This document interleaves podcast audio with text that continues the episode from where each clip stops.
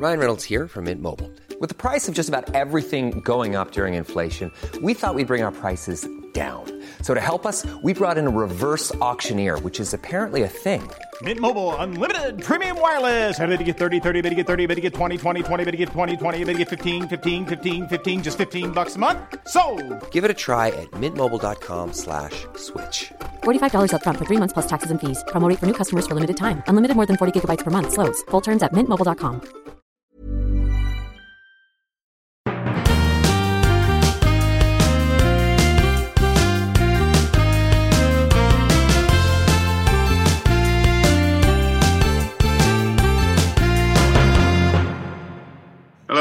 Hello. Again. You right? Not too bad. Not too bad. Still dark and grey and miserable and wet outside. Perfect podcasting weather. But we're here to cheer ourselves up and hopefully. Exactly. And I was going to say one, one or two, one or two listeners. Both of them. Yeah, let's cheer them up. Um, I'll tell you what cheered me up today. Yeah, go. Um, I got a little box in the post. Uh, on the front of it, it had a picture of Alan Partridge, which obviously piqued my curiosity. Opened it up, and it was a, a, an actual parcel from the man himself, from Alan Partridge. Um, what was in it? was a, well, it was a copy of his new book. oh yeah, It, okay. was, it was a mug um, with his face in it, which sadly had smashed. I don't know if that's part of the gag or whether uh, it's just Royal Mail cocking up again. Um, a Pear Tree Productions pen and a scented candle, candle that said um, "The smell of Alan's Big Beacon" because his book's Oh. called The Big Beacon. That's Um, so anyway, cool.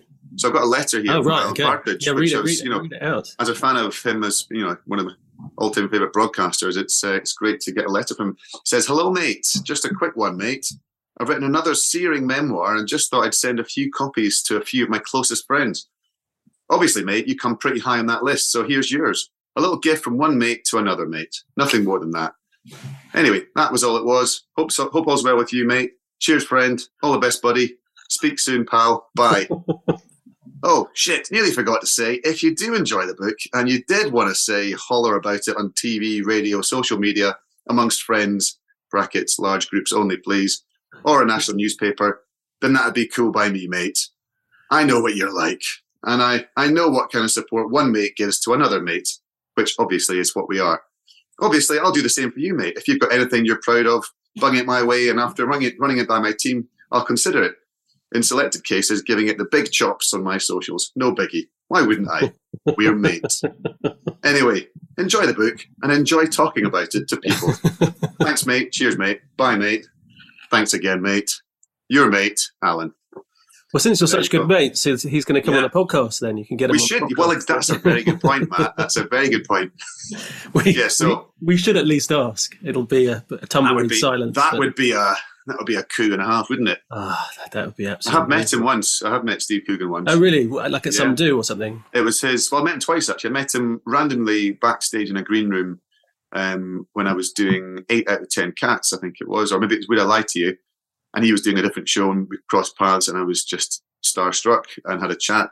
And then he invited me to the premiere of Alpha Papa, the movie. Oh, great. And at the end of it, we went to so that um, it was there's an after show party thing, and we were told to wait around for the we'll get a cab down and there'll be a car for you and stuff. And we thought everyone had gone and we'd been left behind and forgotten, but no, that was Steve Coogan in his limousine for me and Sarah. So the three of us turned up at the yeah yeah, and he was just interested chatting about.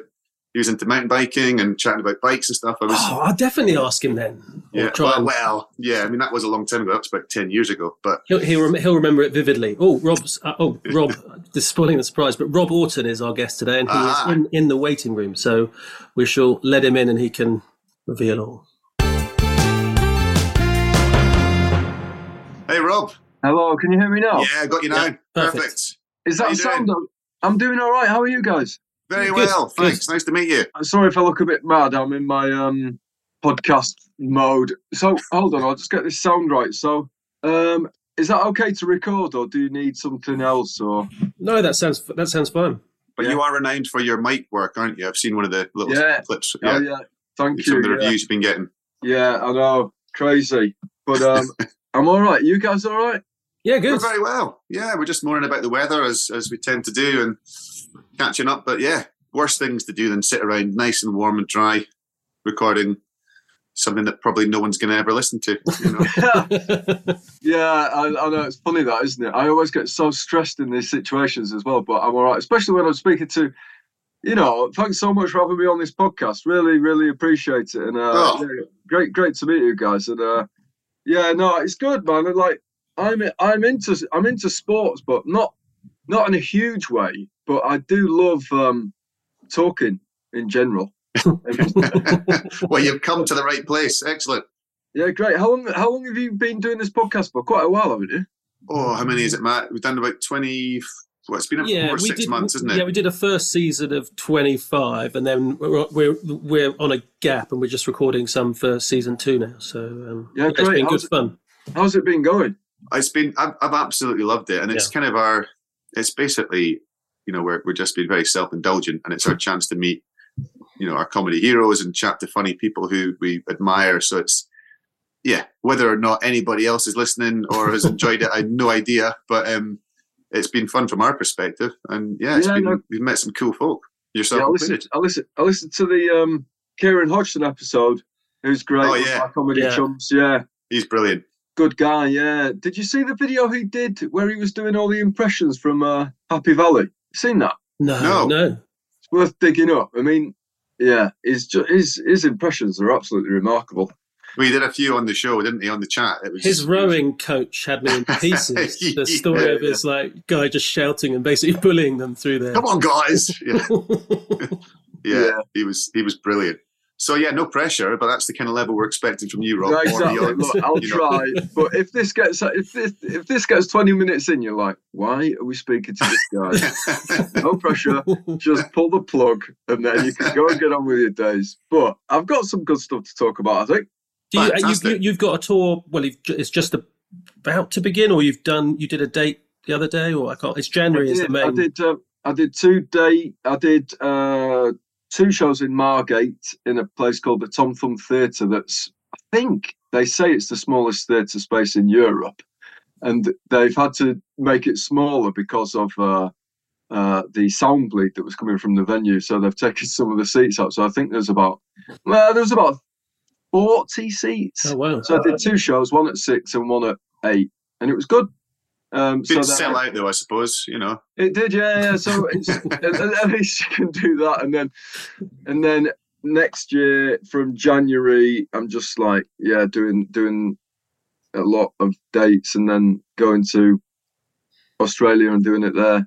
I went there for the first time last year and did comedy, and like, yeah, I couldn't believe it. Just loved it. Are you love it over Australia fans? Oh, I love Australia. Used- love it. Yeah, we used to go. and You're out there fairly regularly, aren't you, Matt, for work? yeah. But yeah, we used to go out every every year. Yeah, Uh, Perth, Perth mainly, but Melbourne as well. Melbourne's one of my favourite cities in the world. But um, yeah, it's one of the things I miss most from not being a full time athlete is getting away from the British winter Yeah. and spending it out in Australia. You know, under the the premise of training technically, but when you're working hard and you're obviously physically working hard, but such a wonderful environment to be in, and you know, I love I love the Australians, just their general attitude to life and and fun, and it's just yeah, it's a great place. Yeah, I couldn't believe it. How um, I know. I mean, I obviously knew it was a long way away, but the the feeling of it, it just felt like a completely different world. You know, it felt like all the trees were just so much more kind of up for it. You know, it's like the sun has done something to everything that's alive on that in that place. You know, including the people. I feel like they're so kind of they're not chasing something to feel okay. Do you know what I mean? It's as if they've got enough vitamin D in them to kind of settle them down a bit. And then when you get back to England and everyone's like, ah, I've got to try really hard at work. That might make me feel okay. And then, you know, Oh, you're right. Even even this sort of the set response that you have, you know, you say, you know, you say hello to somebody in the UK, how you doing? Yeah, not bad. You know, not bad is the standard response. Whereas in Australia, how you doing? Good, mate. Good. You know, it's always it's positive and it's it's everybody's in the front foot. And I don't know. It's I do. Don't get me wrong. I love our country. It's great, but certainly there's something about sunshine that that just cheers everybody up, even if it's there all the time. I don't think you ever get complacent about it. And I do yeah, I do miss being in Australia on a regular basis, but maybe I'll find an excuse to get back there sometime soon. yeah, We, we could go and do a pod there, Matt. Just you know, Yeah. sure the that um, we could get that in the budget. I remember I covered you at World Championships in Australia in Melbourne. Which year would that have been? Before the Uh, London yeah, I did it Olympics? Twice. Oh, before London, it'd be 2012. Yeah, we, Yeah. Uh, yeah, it was 2012. Yeah. Right before the London. I remember going out for that. Yeah, that was a sketchy. That was a bit of a up and down worlds for me. I pulled it out the bag with a bit of luck in the keirin, but the other two events didn't go well. So, but apart from that, So is that how you guys met then? Through yeah, um, reporting, yeah. Yeah, so I would just cover a lot of Olympic sports. You know, track cycling being one of them. Obviously, leading up to the Olympics, it got bigger and bigger. So I would just be sitting in the middle of the velodrome watching Chris go around quickly, and then harassing him with questions both before and after. It was about as simple as that. Right. Wow. he was a friendly face though. Yeah, there's, it's funny because it's a, it's a very small sport, track cycling, and there are a, handful of journalists that would follow it around the, the kind of less major championships, the World Cups, the Europeans, all these stuff, and then all, you get all the kind of mass media come for the Olympics, and that's it. And you get you get the press conference press conferences where they ask these ridiculous questions, you know, that the serious ones like Matt and you know my pals Richard Moore and Will Fotheringham and Brendan Gallagher and these guys would just sort of like shake their heads and look in embarrassment and kind of go, I'm terribly sorry about my colleagues here. They're nothing to do with us. These guys, you know, asking about the size of your thighs or about your, you know, whether you still had a Raleigh Chopper or what, you know, it's like all that sort of stuff. And, and they would, Matt, guys like Matt would cringe, the sort of serious journalists who knew what they're talking about, who actually followed, followed the sport for a bit for longer than 10 minutes. So what, yeah, what kind of, what kind of sports are you into, Rob? Are you, have you got any that you're particularly, you follow or that you did as a kid or that you have any affinity to? Yeah, I mean, the sports that I was attracted to as a child re- really were mainly like uh, one person sports. So fishing and golf, really. I think that's mainly because they both, the equipment for both sat next to each other in the Argos catalogue. and the, uh, you know, that double page spread like take your time tools. I love that looking at so you got your fishing there, you got your golf, and my dad would. I know mm, people would say it's fishing a sport, but with this, we're going to have to talk like.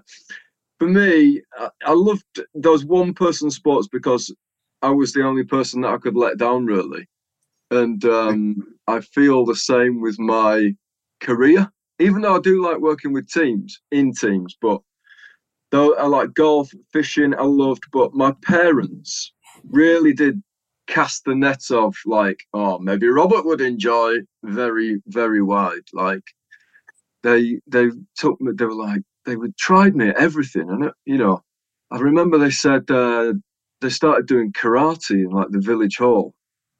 And they said, Do you want to go to the karate class? I was like, No. And then I went I went there anyway. And it was more just like angry dancing for kids, really. And um, I didn't. so I went there once, and um, one of the little lads from the village got the sensei.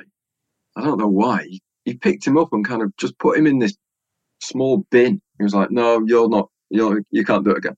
So that class didn't last for very long, and um, so I did that. But then the ma- the main one really that I have played in for in a team for was cricket.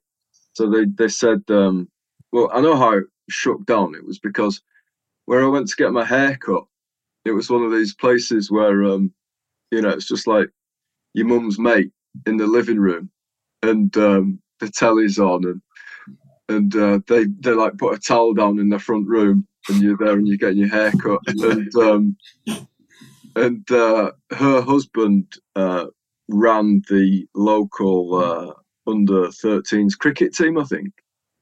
So I started, they kind of pulled a few strings and were like, oh, you know, can Rob come and do training? So I did it. And um, yeah, started playing for the under 13s cricket team. I played for three years and never scored a competitive run. True story. Yeah, but we, we were chatting to Mark Wood, you know, professional cricketer, World Cup winner, and he reckoned his batting wasn't that great either. So, you know, you're in good company there. As long as you can bowl at like 100 miles an hour, then you're fine, I suppose. You can well, use exactly, yeah. Yeah. I was hitting it. All my teammates were shouting, "Run!" I was like, "What from? You've got to stand your ground in this life." But um, no, I was I was an all right bowler. That was the thing. Okay. I was kind of accurate, but um, like I knew what I wanted to do, and I got it on target. It's just it took quite a long time for it to get there. and, and this what what happened was I remember what one time in in particular we were playing against the best team in the county, right? It was a team called Escrick in Yorkshire. And um, I was bowling against this huge child batsman, right? I mean, that the thing is with puberty, it happens to different people at different times, right? So he had a beard, this guy, and it was it was just ridiculous. And I bowled the ball, and it kind of pit. I remember it pitched about two meters in front of me, and it, because I'd let go of it too late, and and it kind of the ball pummeled into the ground in front of me and started kind of gently rolling towards the batter. And the batter actually had time to look down at the ball, then look up at me, then back down at the ball, which isn't a good sign for a bowler. and uh, he started sidestepping towards the ball, like almost jogging up to it. Big smile on his face, swung, missed it. And my ball had just enough momentum in it to gently hit the wicket and knock the bells off the stumps, and he absolutely lost it. That's like one of my that's my biggest sporting memory. That's brilliant. And the he was like, no, and he chucked his bat, and it was like flying through the air, you know. And uh, he was like, that doesn't count. I wasn't expecting a ball to be as bad as that at this level. and um, and uh, the umpire went like that, and it was out. And you know, it's it still counts to me that day. And oh yeah, of and- course it counts. But this is it. I was speaking to someone recently, like one of my comedian friends, and he'd done a um, pro am golf tournament thing with, and he was paired with Nick Faldo, God. and he said that he was really happy to talk about his uh, memories of good golf shots, and I just I thought, well, yeah, because memories of good golf shots are amazing memories. And like, who wouldn't want to talk about that? And I think that's like the thing with like sporting memories. So I think maybe because it, it involves all of you, like the body and things like that. Maybe they're so vivid because it's like such an all-encompassing thing. It's not like someone saying something to you. It's because it's like you're fully there and you're fully present. And like, I mean, obviously Nick Faldo's hit some amazing golf shots, but even me, like last time I went playing golf, was um, just in the summer, and I'd recently got some new clubs, and um, I was going with my sister's soon-to-be husband, and we were playing, and I'd been trying to get my dad to come and walk around with us this golf course at Kilnwick Percy, Kilnwick Percy in Yorkshire that we used to play on as I was a kid, and um, me and my dad used to go around, and I was like, "Oh, come on, Dad, you know, I've been going to the driving range, I can really hit it a long way now," and um, he came round and we were on this first tee and I when when we used to go around when I was little I, I used to hit some up really fudge it sometimes and I've been going to this driving range the Greenwich Penin- Peninsula um, near Stratford and um, I got on this first tee and dad was there watching and like I absolutely just tonked it down the middle of the fairway. Oh, and it's, it's on a hill you get over the hill and it, it must have caught a good bounce and it went you know about 330 yards or something Wow. it was, it was just big, only because of its bounce. I'll say no. Let's say 300. Uh, 280. no, it was. It was. 150. It yeah. went. Yeah. It, basically, I topped it, but normally I don't hit it. But it was. Um, it was amazing, and I. I think I'll probably remember that forever. You know, and I think especially with golf, those golf shot memories are just incredible, aren't they? And they're the ones that bring you back though, because you have so many. Or I, you know, I played very. I played. I haven't played for about five or six years, but I only took it up when I was about thirty. So I've only got a very short period of time that I've, I've played it for. So very very poor at it. But you remember the good bits because there's so many bad bits. There's so many terrible shots in a round, but. At the end of the round, you don't think about the number of times you shanked it up into the bushes. You remember that one drive off the tee where it went ping off the right in the center of the club and it soared down the middle of the fairway. And it's that's it's that feeling that brings you back, isn't it? That's what what. It's not the hundred shots that are terrible. It's the one that's good. That's the one that you remember, and the one that you makes you want to keep going. Yeah, absolutely. And I feel like comedy can be a bit like that as well. Like even if during a set you get like one massive laugh, or something happens within the room, and you get everyone on side, and you're like, oh wow, and it is that thing of going, that's a good experience. I want that again. Let's do that. And it's the same with everything, though, isn't it? I feel like it must be the same with like you know, writing's the same of going where you if you if you if you like hit a good sentence, you're like, right, brilliant, yeah, and you, or you feel like you at least got you've got something. You know, I love that phrase where people say, "Oh, he's got a goal in him," you know, with football. And I feel like that it's the same with like, oh, he's got a good shot in you. You got a good, you got a good uh, joke in you, or something like that. Yeah. But the golf issue, uh, you'd hit this amazing shot, let's say, at 280 yards, but then the next shot can be utter dog shit, can't it? I mean, that's the yeah, bit that, that kills me. Yeah, same here. So that on that hole, I I was so I was like within, I could have um, got onto the green in two, but I just completely fudged it to the right and then tried to chip on, missed the green, chipped on, and then three putted, and then got like a seven or something. and and and then Dad was obviously like, "Yeah, nothing's changed." but I love it. I think that's the best thing about sport, and it's just it just, especially now, just to get you out of your head for a bit and with it out in the air and just I've been I listened to quite a lot of um different motivational speakers and experts online. And someone was saying the other day that you've got to try to get to a state of no words somehow. And I think I've been running, I live right near Victoria Park in London, and I've been doing quite a lot of running. And that certainly gets me to a state of no words when, you know, your body just takes over and you're like, whoa, flipping heck. And my girlfriend at the time, no wife Victoria, right? She said she'd been going to this thing called One Rebel. Do you know about this? One Rebel, the spinning classes. Oh, I have heard of them. Yes, yeah, yeah, yeah. Is that the ones so, they have like other? They do other stuff on it, like weights and things while they're doing it. It's like a kind of a yeah, I mean, body thing.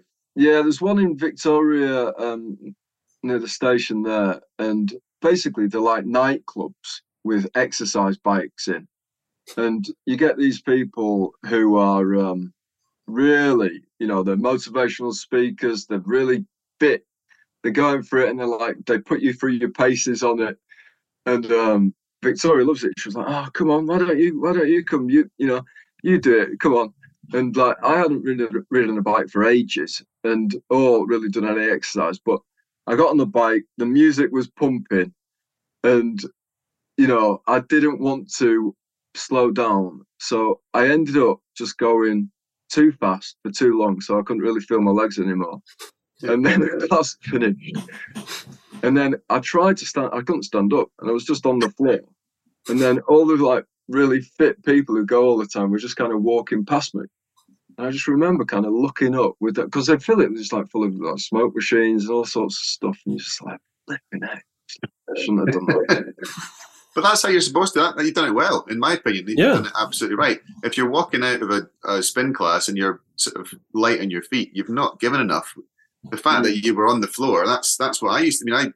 I I think people assume the fitter you get, the easier it gets, but it's the opposite. The fitter you get, the harder you can push yourself, and the more damage you can do to yourself in a short space of time. So you, I think, yeah, I would say well done. That's that's you. You did exactly what you're supposed to do think was it who was it was it Muhammad Ali would only he said that he'd only start counting how many press ups he'd done when it started to hurt. Is that right? So he'd do many as many so easy, and then when it started to hurt, he'd start counting, or someone like that. Yeah, have been Arnold That sounds like a Muhammad Ali thing to say. That sounds pretty. Uh, I really like um, Arnold Schwarzenegger's motivational quotes as well. I think like his journey is just unbelievable, isn't it? Like going into weightlifting and thinking, oh, I'll never be able to, doing it, and then going in, no, I can't go into acting, then doing it, and then going into politics like that. It's just, it's just amazing. Now, I saw him a video of him recently, um, talking about how he's saying you shouldn't have a plan B. He said, you know, in life, only have one plan, and then you don't have that to fall back on. Therefore, you commit 100% to that one plan. And I can, I do get that, and I do kind of, I understand the logic, but equally, I think it instills it, it puts a lot of pressure on yourself to do that one thing, and you, you can't envisage anything else happening. But um, but no, he's he's a, he is an incredibly engaging personality as well. You, you can see why he's a, a successful politician and why he was a successful um, movie star because people you, you kind of draws people to him. He's very magnetic. Absolutely. I saw I saw Quentin Tarantino say something similar where he said I I didn't want to have a fallback plan because I didn't want to fall back. And I um, definitely took a leap of faith when I went full time doing comedy. Um, and I think it's really important to um, not have that of going, oh, you know, I could get a job, da, da, da, and just that going into the, the, unknown and just kind of having the safety net taken away from you. Um, but unfortunately, the safety net never kind of arrives. I feel like it's like even if you're at the top of your game and you're doing arenas and things like that, fair enough. The safety net of money might arrive, but then the safety net of what you're going to do next if you've just done a sellout arena tour, like where do you go from there? I always think about that with like the Arctic Monkeys and like bands who've really done well. Like if you stop writing, then it just stops. I know you can do your old songs, but like Mm. You've got to keep going, haven't you? It's like uh, it's, it's like it's tough, tough for performers, whether it's comedy or music or actors, because in theory you could go on till you're in your 80s. You know, there's no reason why you would stop working. The people, you know, it's it's almost greeted with raised eyebrows when someone in their 60s or 70s says, "That's it, I'm out. I'm not acting anymore. I've given up." They're like, "Well, what, why are you giving up?" Whereas, like for sport, you retire in some sports, you retire in your mid 20s, and you know that that's tough because you don't get to do what you love for your whole life um, competitively. But I think there's an awful lot of pressure, as you say, if you don't keep getting number one albums or selling out, you know, arenas or whatever, then it's seen as ah, your career started to, to trickle off now and tail tail off a little bit, and you know you're not as big a success as you were in the 90s or the 80s or whatever. Um, so I guess that yeah, that must be a huge amount of pressure, but also motivation because you, you have to keep working and you have to keep coming up with new things. Yeah, and I think that's the thing, especially with um, doing Edinburgh year in year out, doing the festival and trying to think of um, another um, show to do.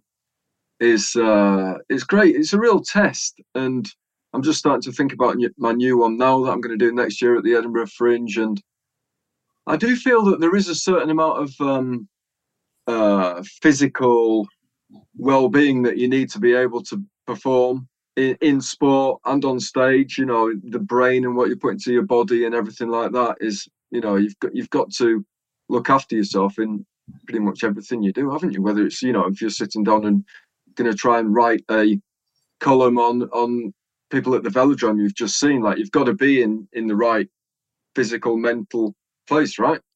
This is this might be a stupid question, but how on earth do you start writing an Edinburgh show? Like, do you start sort of formulating ideas in the head or like and is it quite stressful initially and you sort of think oh god i'm never going to get come up with anything or um well for me i my main strength when i was at school i realized that my main strengths were like art and drawing and things like that. So i've always come at it from kind of a like an art project kind of way. So i started doing um, my old creative i used to work in advertising like as a creative. And um, my old creative director ran a poetry night, so I started doing um, poet poetry um, gigs and things like that in London. And I went up to the Edinburgh Festival to do a short ten minute set uh, every day.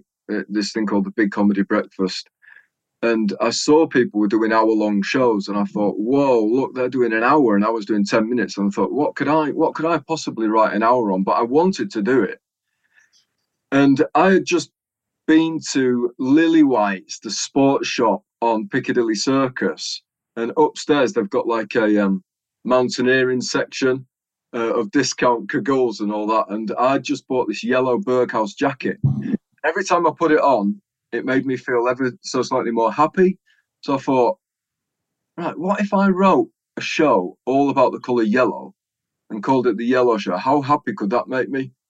So that was my first voyage into doing an hour long show was I called it the yellow show and I thought I'm just gonna I'm just gonna try and write a show all about the color yellow and basically what I did was I put the word yellow in the middle of a spider diagram and then just went off on one like I really love Grayson Perry you know and there was one time he was doing a program where he made this kind of almost like a gingerbread house out in the country.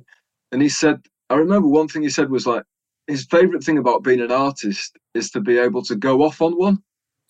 And that's what I was doing, and what I've been doing ever since is just like going off on one about the color yellow.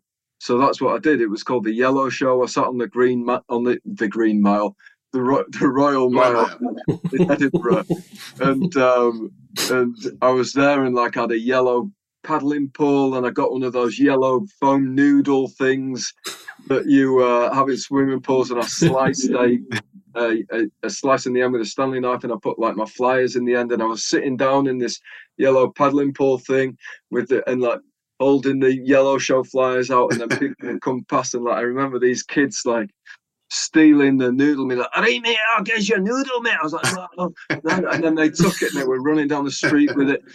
And then, but the, the yin to the yang of that is like this lady came up to me and she like put a fiver in my yellow paddling pool or whatever and was like, You've made my day the way you're flying there.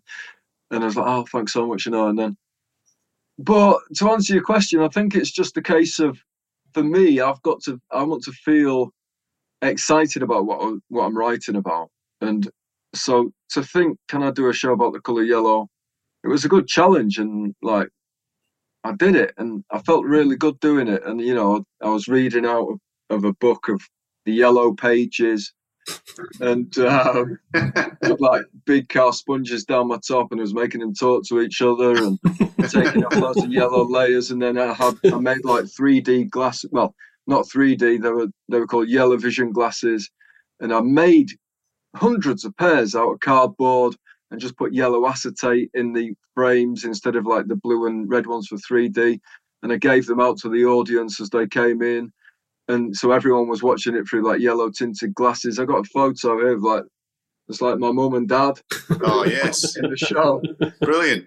And um, that was in, it was a place called the Banshee Labyrinth on Niddry Street in Edinburgh. And it says um, Edinburgh's most haunted pub. And it was in a, um, it was in a um, it's called the banqueting hall at the back, which is basically a cave that's about as big as this room, um, which is small for the listeners. And um, and if you imagine it being like a fifteen thousand seat stadium, but um, it it held about forty people. And you know, at the start, no one was coming, and then and then a few people came, and then at the end, it was kind of full. And then I I thought, well, you've got to be doing something right. And the most powerful thing at Edinburgh is word of mouth. And like nothing works better than someone saying to someone else in a queue, "Oh, what have you seen?" And I'm like, "Oh, we went and saw this," you know.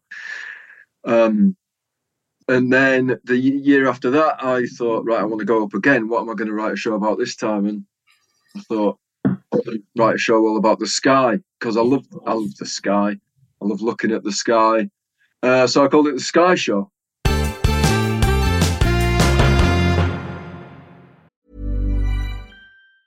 When you're ready to pop the question, the last thing you want to do is second guess the ring. At Bluenile.com, you can design a one of a kind ring with the ease and convenience of shopping online. Choose your diamond and setting. When you find the one, you'll get it delivered right to your door. Go to Bluenile.com and use promo code LISTEN to get $50 off your purchase of $500 or more. That's code LISTEN at Bluenile.com for $50 off your purchase. Bluenile.com code LISTEN. Hiring for your small business? If you're not looking for professionals on LinkedIn, you're looking in the wrong place. That's like looking for your car keys in a fish tank. LinkedIn helps you hire professionals you can't find anywhere else, even those who aren't actively searching for a new job but might be open to the perfect role. In a given month, over 70% of LinkedIn users don't even visit other leading job sites. So start looking in the right place. With LinkedIn, you can hire professionals like a professional. Post your free job on linkedin.com slash people today.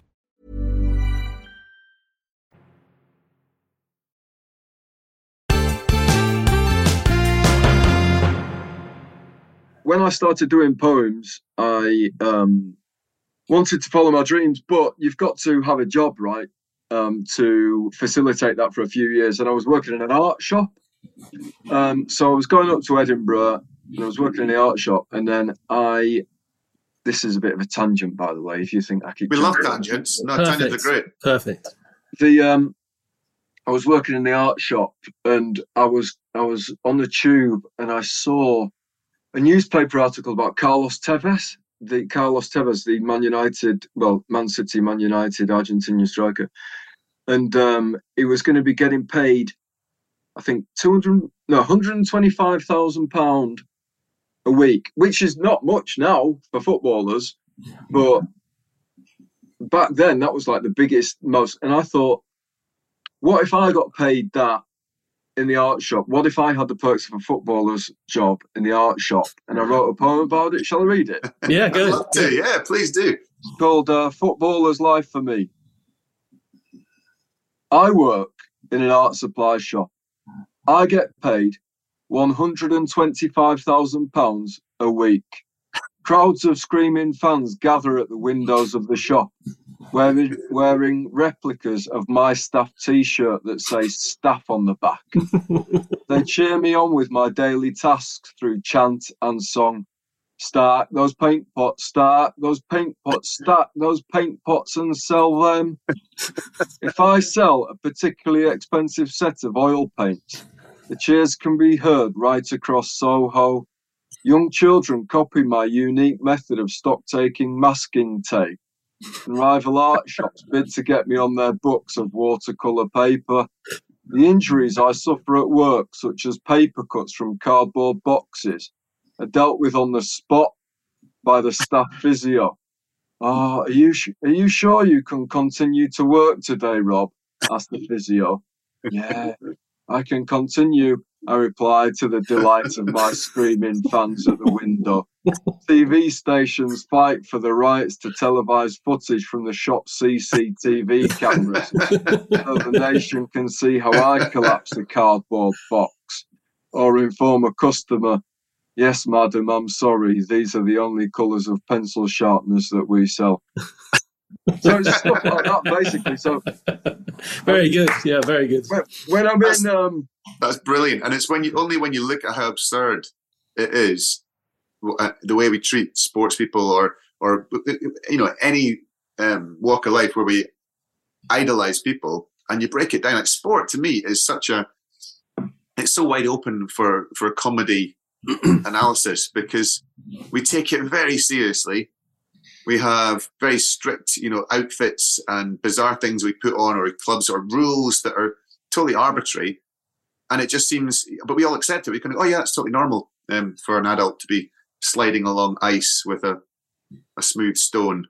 And they can you know it's the biggest moment in their life if they can stop that stone in that little spot there or riding bikes around in anti-clockwise circles doing that day in day out for 20 years of your life so you can get a little medal and a ribbon you know it's it's it's ridiculous i think that's why a lot of the will ferrell films have been so successful because it does shine a light on how how silly we all are and how seriously we take it. But but sport at the same time, it's wonderful, and it can you know it's whether you're playing Monopoly with your family at Christmas time or Trivial Pursuits or whatever it is. But, you know you, you got to you got to invest in it emotionally for it to to be fun. I think, and it's but it still means that it's ripe for the picking for for comedians.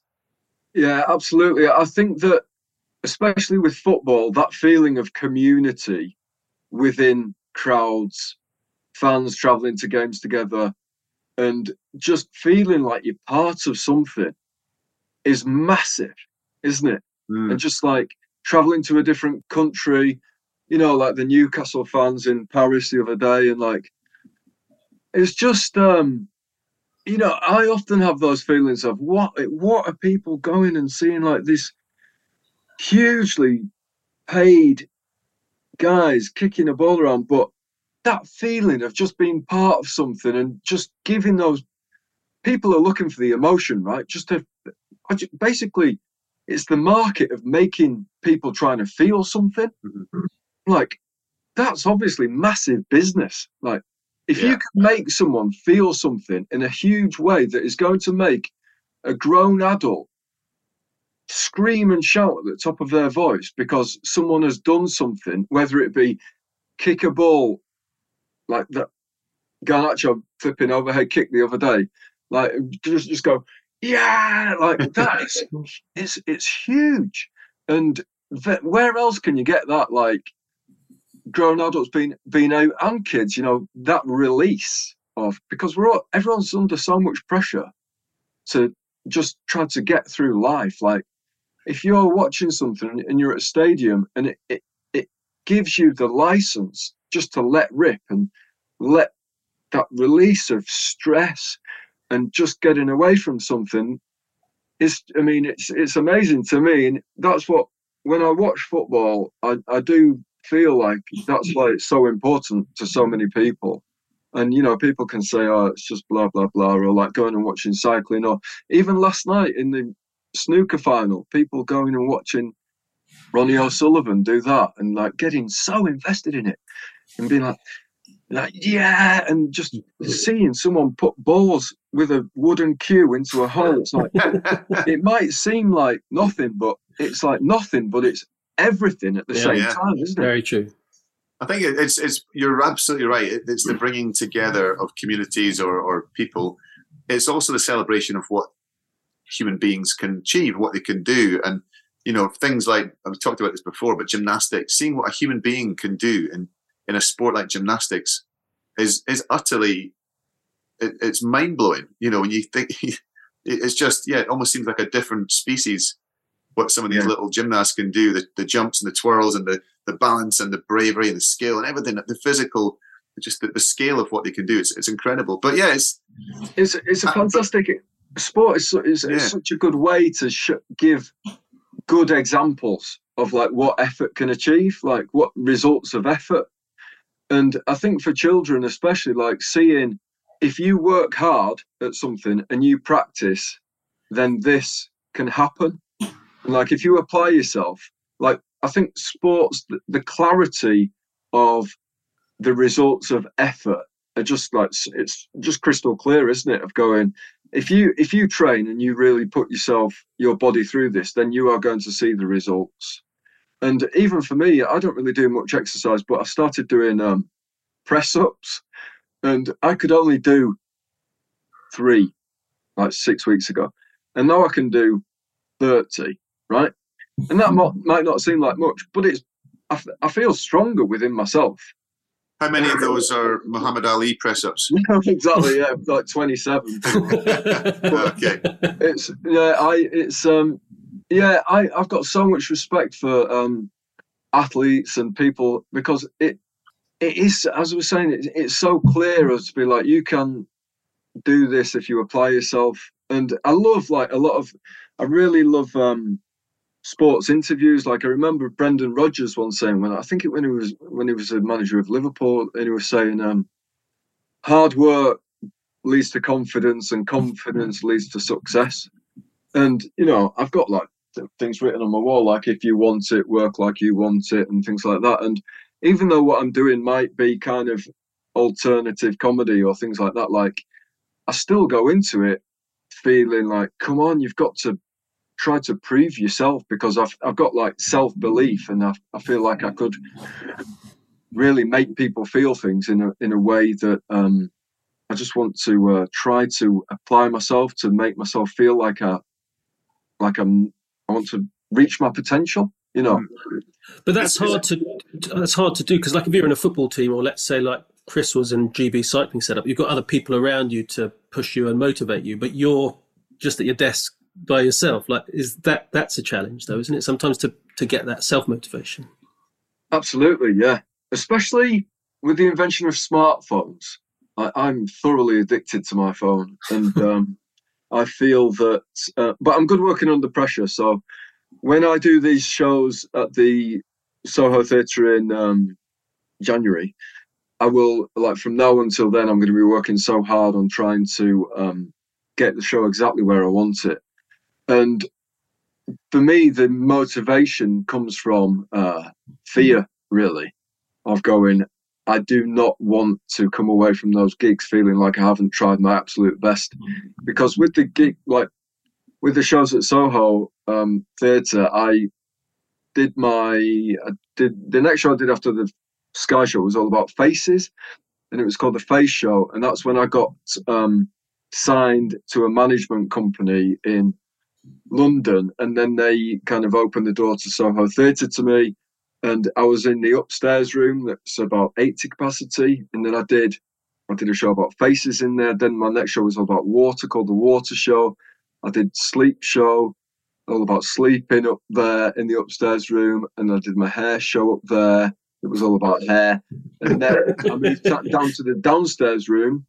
That's a slightly bigger capacity, which is 140, I think. And I did a show all about uh, talking called the Talk Show. I did a show about time called the Time Show down there. And then I did my last show called the Crowd Show down there. And then this year, the comedy booker came to the Edinburgh show on a good day and it was full and it was buzzing. And he said, All right, we're going to put you in the main room, in the middle room, where there's like a rake and it's a big stage. And like, so that for me is like um, the uh, result of like applying myself and going up the up the steps, you know. So that the to try to motivate myself through self motivation with things like that, I've just got to be like, right, come on, you've really got to not miss this opportunity because it's it's going to be a different thing. There's going to be people thinking, oh, it's in the it's in the main room. There must be something going on. So for me, it's like I've worked because I always wanted to be in that middle room in the in the main room, and I always thought I can get there, and then, but it's that thing of never wanting to let myself down, and it's I really feel that I've been doing this since 2007. Like that was the first time I did a gig, and then I've been doing it full time since 2012. And I was ready when I was doing that yellow show. I was ready. I was ready for like, okay, where's my TV deal? Where's my radio? I was, but I wasn't. I just, I wasn't. And like even now, I feel like I've been doing it under the radar for quite a long time. So now when I go and do comedy nights and people, I say, give me a cheer if you've seen me before and like one person might go, yeah, and then there's like a room of 90 people and none of them are seeing me. I'm like, oh yes, come on. I've because I've been working so hard for so long to try to get not being arrogant but self-belief of being like going, I'm good at this now. Like I've been working really hard and I feel like I can do a good set. It's like just going into every gig and trying to feel like, come on, you do not want to walk off stage and think you could have tried harder there. You've got to leave it all on stage, and it's the same with sport, right? Of going, just give it everything and see what see what the results are, and like do it.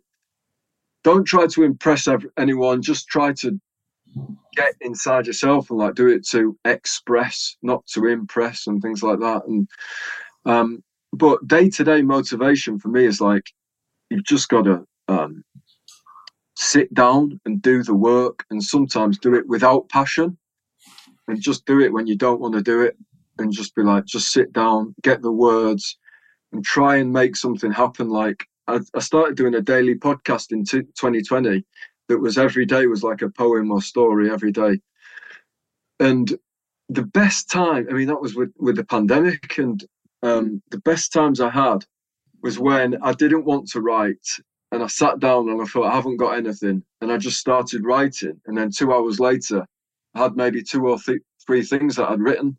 And I was so proud of myself because I'd, I'd like dragged myself into my own creativity almost by just getting myself in a headlock and going, come on. It's like training. I imagine there's times yeah, when yeah. you don't want to get on the bike or whatever, and you're like, oh, just make yourself do it. Those are the times. And I think that that's the difference as well of um, being able to sustain anything. It's like that. I guess it's application, right? You're absolutely right, and I think it's it's it's easy. Anybody can perform when they're motivated, and and the notion that we're you know that champions or successful people are motivated all the time. And how do you stay motivated? You don't. Nobody's motivated all the time. You're absolutely spot on. It's people who can still get up and grind it out when they're not motivated, understand that it's just consistency and its dedication to that and being disciplined. Um, and it's but what I find what I find fascinating about comedy is the fact you could have uh, you know objectively a very funny set that you are you're doing day in day out. You can perform it just as well every night. But but your metric is laughter, isn't it? Your you know a, a good or bad gig is dependent on the audience. So you could get up there and perform just as well as you did the night before, where you got you know, you know, absolutely amazing reception. Everybody was laughing, got all the jokes, you know, and then you go and you're you, have got a room full of people with their arms crossed, you know, sitting there with a face like thunder.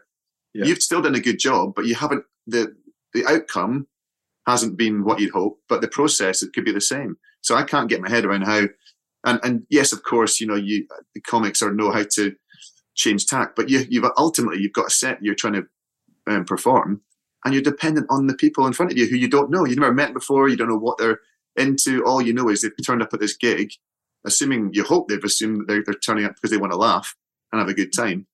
But sometimes it seems the opposite. We were at a gig in New York a couple of weeks ago, comedy gig, and the number of people. You look around the room. You know, we were laughing our heads off. We look around. There's a lot of folk just sitting there, steely faced, and you know, you think they're they're just pretty much not laughing. And I don't know. Part of me thinks you've got to get in the spirit of it. You've got to have fun. You're there to laugh. Why not? Why not at least start and see how you get on? Yeah.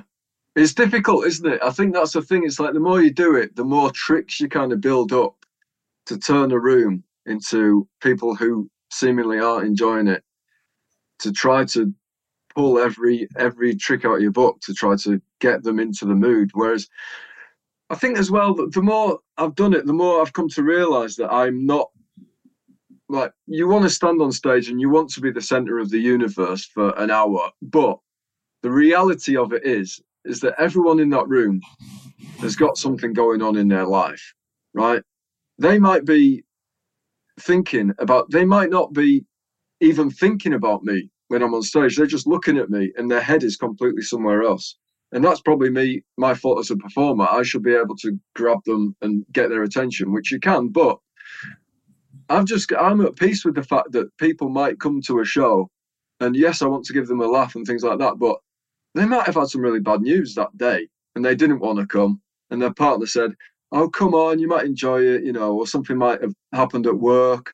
So when I look out into the crowd and like, normally, because I've built a bit of an audience now, people are there and they're invested. But what happens is that if if people like it, like sometimes they say to their friends, "Oh, come along, you know, you might enjoy this," and that, like then there's pressure on the friends um, because they've brought people along and they might have come on a really banging show one day, and then their friends are there and be like, "What? What's this?" And then so you look out and like people are enjoying it, and everyone always says you don't focus on them; you only focus on the one person who looks like they're absolutely hating it. and I, I did that in. Um, I was doing a show in Southampton above this. It was called the Arts Cafe when I was doing my Yellow show there. So it was quite an early indicator of me to never to do this again. So I looked at, I was looking, and there was this guy on the front row, and it was a, it, if I say so myself, it was a really good gig. I loved it. I loved that gig, and everyone was loving it, and it was amazing. But there was one guy on the front row who was just sitting there with a face like thunder the whole time, and I, I wasn't bothered about everyone else who was enjoying it. I was just, I wanted to make him laugh, and he did, he just wasn't. And then at the end, he came up to me and he was like, um, I just want to say thanks so much for that show. I really enjoyed it. I'm having a really bad time at the moment, and um, yeah, I just really enjoyed it. So from that moment on, I just thought, Wow. never again am I going to question. Um, I- I'm I'm not going to give them the time of day. Basically, I'm just going to try and be build myself up to be a, a robust enough performer so that those looks that people give you if they're not enjoying it you just can't because if they if they can smell blood and like it makes them want to not enjoy it it's like you've given them license not to enjoy it whereas if you just do your thing then people kind of go oh well he seems to be doing this with uh, conviction so we may as well believe him because if he believes it then well, maybe I'll believe it. Whereas if you if you yeah. go if you're unsure of yourself, it's like Stewart Lee, one of my favorite comedians. He, he says like audiences are like cats. If you try to stroke them too much and make them like you, then they just go away. Like if you act like you're not bothered, then they're round your legs. you know? That's very good. We, we asked you about your, well, you told us about your sporting high, that cricketing um, moment. Did we ask you about your sporting misadventure or anything calamitous in, in, in that sphere? Or um, I mean, is darts a sport? Yeah. For this Well, it was- podcast, yeah, definitely. we'll, we'll talk about anything. There was one time when um, I was round at my mate's house when I was a kid, and there was four of us, and it was one of those early times, you know, when you're a child and um, your friends' parents would go away on holiday, and four or five of you would go around and you just get into their drinks cabinet, and um, for the first kind of time in your life, and uh, we'd done that, and um, he stupid. This is I blame the parents for this. They had a dart board, darts board in their conservatory. So it was like glass panel, glass panel, wood panel, glass panel, glass panel. And anyway, we'd had something quite a lot to drink, and we thought it would be a good idea to see who could throw a dart at the dartboard the hardest. And we were um, really throwing it and trying to get the darts in as far. And I threw it, and obviously missed, and just it went into a glass panel, and it completely shattered like a, a, a dart, shattering a full conservatory pane. And uh, so that was a sporting misadventure. Oh. Another one.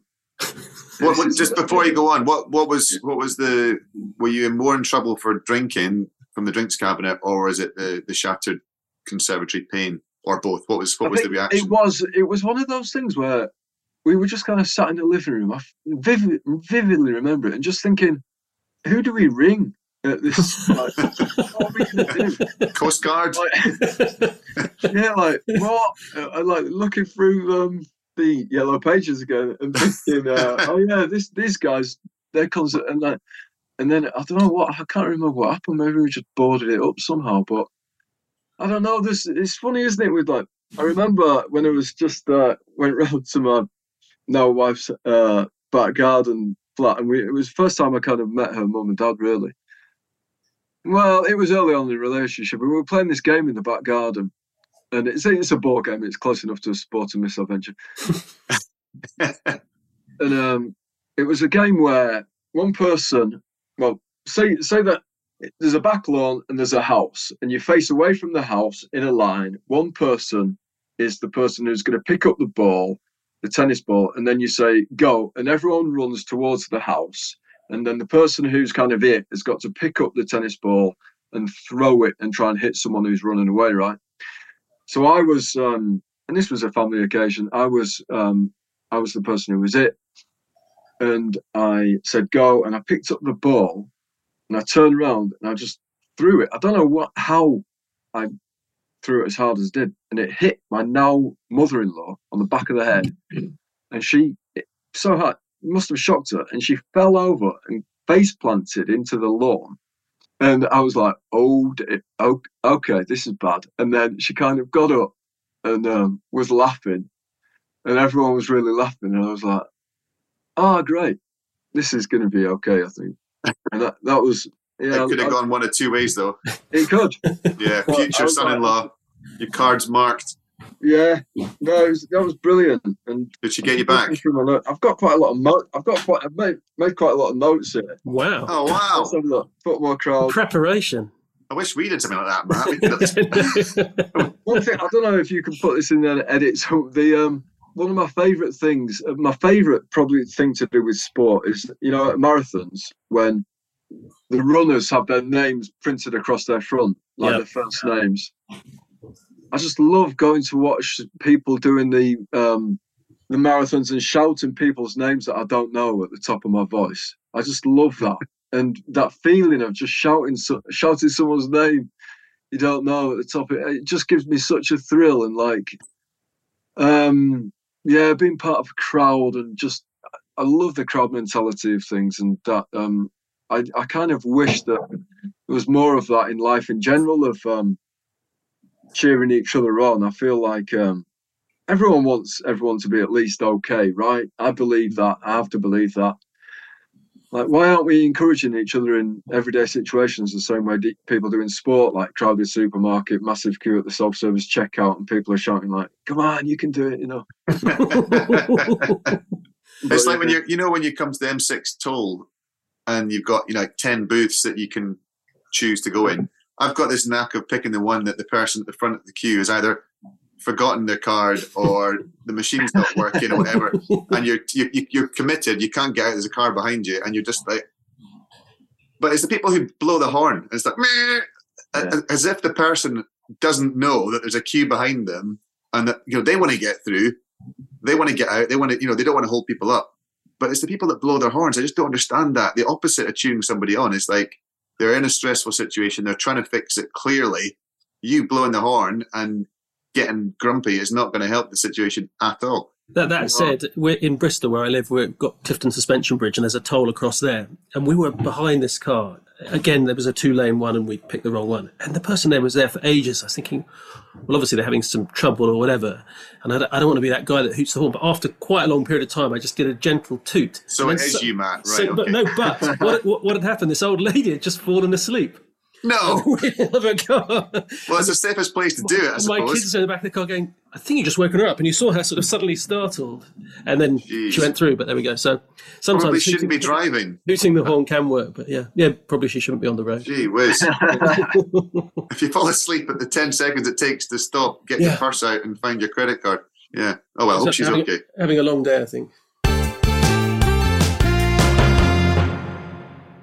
With the football crowds, one of my favourite times I was ever in a football crowd was when um, it was such a boring game, right? And um, the crowd started chanting, "Let's pretend, let's pretend, let's pretend we've scored a goal." and like, "Yeah!" And it was so it's like such a playful, beautiful thing of like just like creativity and sport mixing. And I love that when I, you know, I was at an England match once and people started throwing um, paper aeroplanes onto the pitch. And the biggest cheer of the game was probably when one was like, go for ages. and um, I think that the, I was, it, I th- maybe it was at the, was it at the Olympics? It might have been at the Olympics. There's a, there's a video on YouTube of these kids who try to get a Mexican wave going and they start it and it's just their people in their section to like first of all it's the people next to them. And then but they keep going. And this goes back to that perseverance thing of like believing that you can get something going.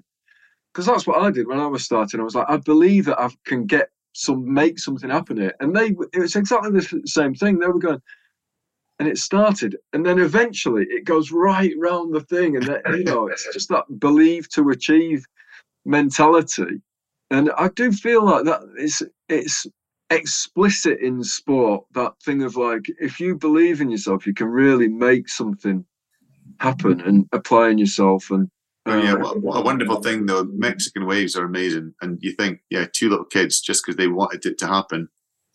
In the end, you look around and you look at what you've created. This massive whole stadium with this huge everybody is, is engaged with and enjoying in. It does help if this if the match is boring as well, with not, not much else happening. yeah, Let, let's do a Mexican wave.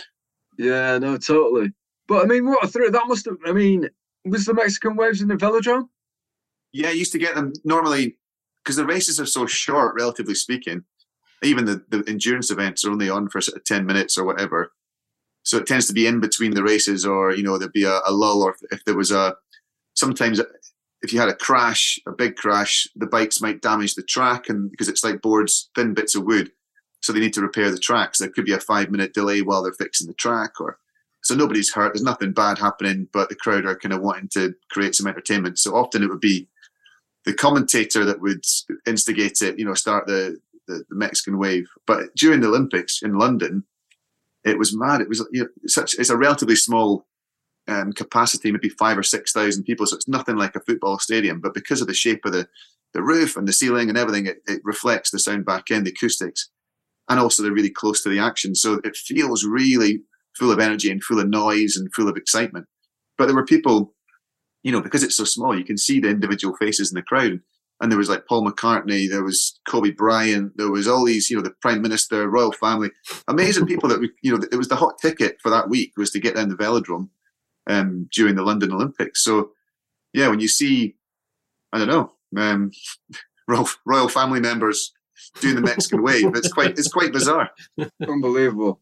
Yeah. I'm near there. Like live really close to the Olympic Village, Hmm. and just going through there every time. I mean, I lived in Walthamstow at the time, and now we live just on the other side of Victoria Park in Hackney. And what the you know, I've been swimming in the Olympic pool quite a few times now, and I just absolutely love it. I remember when um, my mum came down from uh, York, and uh, she comes down. We go and see a show, and it's like a yearly thing, and she absolutely loves it. And there was one time when I said, "Okay, let's go swimming in the Olympic pool," and um, she jumped in and didn't realise that it was going to be as deep as it was and just completely went right down to the bottom and came up. It was like, ah. and, um, but it was it was amazing. And I've seen them being in the Olympic pool there, and like I was in there once, and the I think it was the Olympic or they were practicing diving off the top of the boards, and it was just amazing. And then I think the general public can book to go on those, or at least the mid-level diving boards, right? Mm. Yeah, incredible. I just what it's done for the area. the- Still, the Olympics, like Westfield, and everything like that. It's just amazing. No, I totally agree, and it, it's great when you compare to some cities that I've been back to, you know, or that I've competed in, but Barcelona in '92 or even Athens in 2004. The, it's quite sad. The areas in, within the Olympic Park that have just been left abandoned. It's kind of, you know, tumbleweeds blowing past, and, and there's no no or very little usage of the facilities. Whereas in London, as you know, Stratford, it's just it's bustling, it's it's exciting. See what they've turned it into, and the fact that yeah, anybody can go and swim in an Olympic pool or ride on the Olympic velodrome or whatever. You know, it's it's like being able to just go and have a quick knock around at Wimbledon on centre court, or you know, play five aside in Wembley, or you know, it's it's amazing that the public get access to these these sporting arenas where you know major things have happened.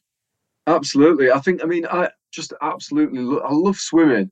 When I went to Melbourne and did the um, Melbourne Comedy Festival, they they treat the performers quite well, and you get to go in and stay in a hotel, and they had a swimming pool, and it was in there every morning, and I just felt so much better. It's obvious stuff, but it felt so much better um, after doing it. And I think one of the times when I was swimming in the Olympic pool, it's one of those like when I was on the exercise bike, I didn't realize how much kind of turmoil I've been putting my and stress I've been putting my body under until you stop, you know, and then you're like you get out, especially with sw- swimming when you can barely stand when you've been going so hard you can barely stand up afterwards.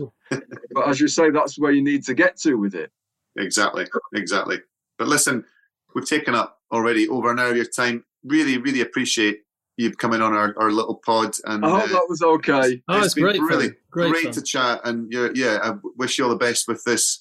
Does it start in January or is it just straight after the new year that your um, Uh, your yeah, show starts? End, of January. It End of January. in um, Soho, at Soho Theatre, and then travelling everywhere. Coming to Bristol. Let me know if you want any comps or whatever. Oh, yeah, definitely. Amazing. or- Amazing. Um, yeah, thank you so yeah. much. Well, listen, good luck with it. I'm sure it'll be a massive success. And uh, yeah, keep up the great work. Keep. I'm following you on Instagram, and I love your I love your clips on there. Brighten ah, up my thank day. you. Yeah, Brighten no, up my day. Instagram's crazy. It's because all you need is like one to kind of catch fire, and then I mean, just because everyone's so on their phones now that if you get a video that goes viral, then it can change everything.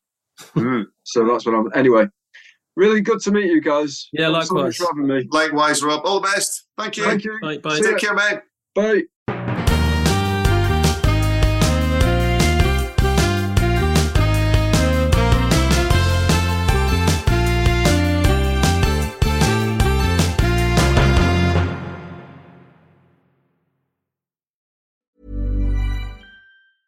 Mom deserves the best, and there's no better place to shop for Mother's Day than Whole Foods Market. They're your destination for unbeatable savings, from premium gifts to show-stopping flowers and irresistible desserts. Start by saving 33% with Prime on all body care and candles. Then get a 15-stem bunch of tulips for just $9.99 each with Prime. Round out Mom's menu with festive rosé, irresistible berry chantilly cake, and more special treats. Come celebrate Mother's Day at Whole Foods Market.